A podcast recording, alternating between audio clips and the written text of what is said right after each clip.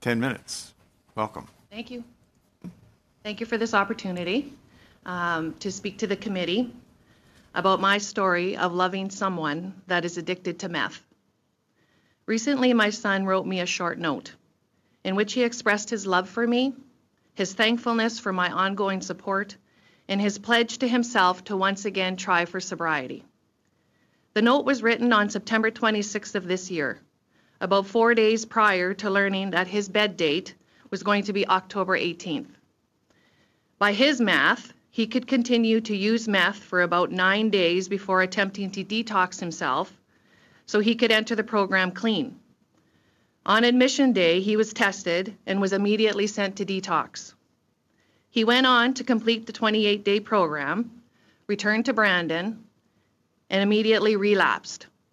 This scenario has played out numerous times over the last six years. The first 18 years of my son's life were normal by today's standards. I raised him mostly as a single parent.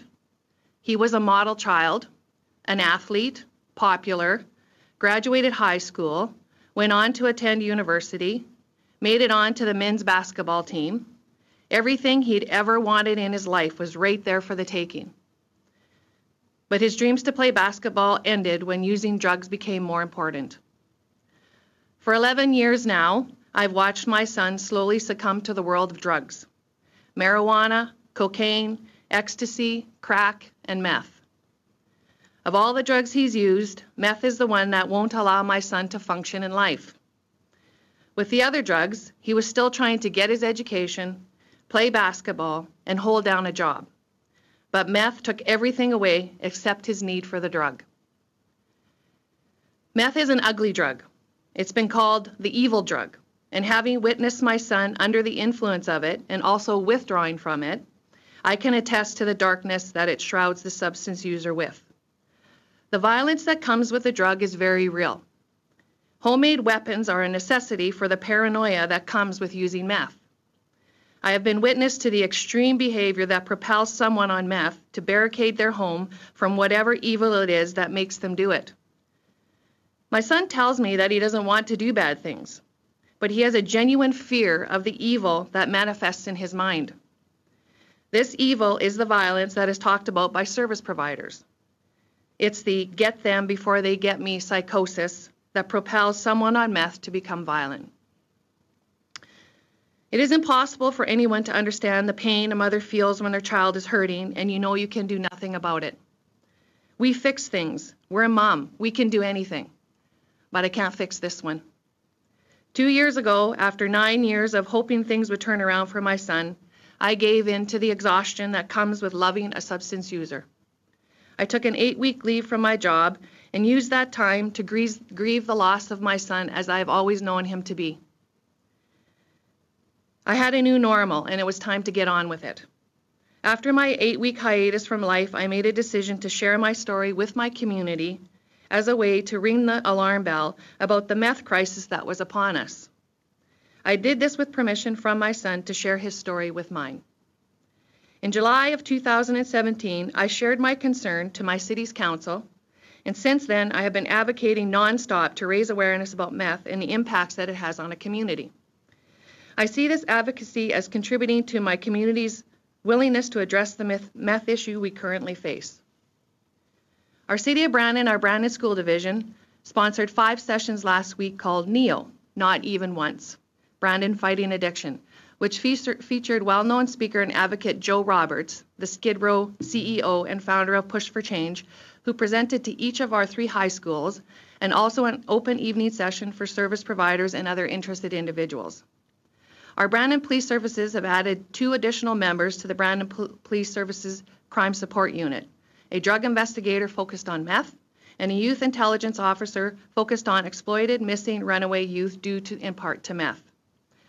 We have a com- community immobilization unit. These are service providers collaborating services for citizens with risk factors that lead to emergent response from police, health, and other agencies.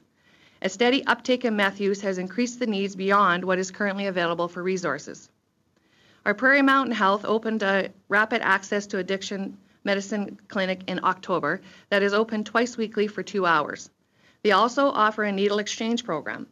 30,000 needles were distributed in 2017. Addictions Foundation of Manitoba has increased their crystal meth presentations in communities. Some detoxing and longer stays have been added to their current programming, and they have improved their pathway planning. The Canadian Mental Health Association is in the process of deve- developing supportive recovery services for addiction and those in recovery to learn to live a productive life. Our Brandon Friendship Center has numerous options available to provide programs and services for Aboriginal people and recently held a forum in the community about meth. Brandon Bear Clan Patrol, twice week patrols by volunteers with the purpose to provide a sense of safety, solidarity, and belonging to both its members and to the community they serve. In 2017, the Bear Clan picked up 50 needles in our community. In 2018 to date, they have picked up over 550 needles. Westman Families of Addicts, a support group started in 2017 that currently supports 206 families in the Westman region that have been affected by meth. Last week, the government of Manitoba made two announcements that will assist in addressing the fallout from meth use in our province. A request for proposals for in-province residential treatment has been sent out by the government with a submission deadline for January 15, 2019. Intent is to bring, provide service to 15 individuals per year with concurrent mental health and addictions disorder. In the coming months, a tendered contract will be awarded to provide long-term withdrawal, detox, management beds. Number of beds, detox beds are yet to be determined. Very positive progress so far, but based on my personal experience, we've got a long way to go as a nation. I am in agreement with what previous witnesses have recommended as steps to take going forward. If we trust what history has taught us about meth, we know that it periodically cycles in and out of the drug world. Knowing this, I think it's imperative that we make illicit drug use a topic for our school system to integrate as part of their curriculum. Dr. Gabor Mate references the fact that we have lost our human connection. He also said something that is important for all of us to remember as we move forward. There is no war on drugs because you can't war against inanimate objects. There is only a war on drug addicts, which means we are warring on the most abused and vulnerable segments of society.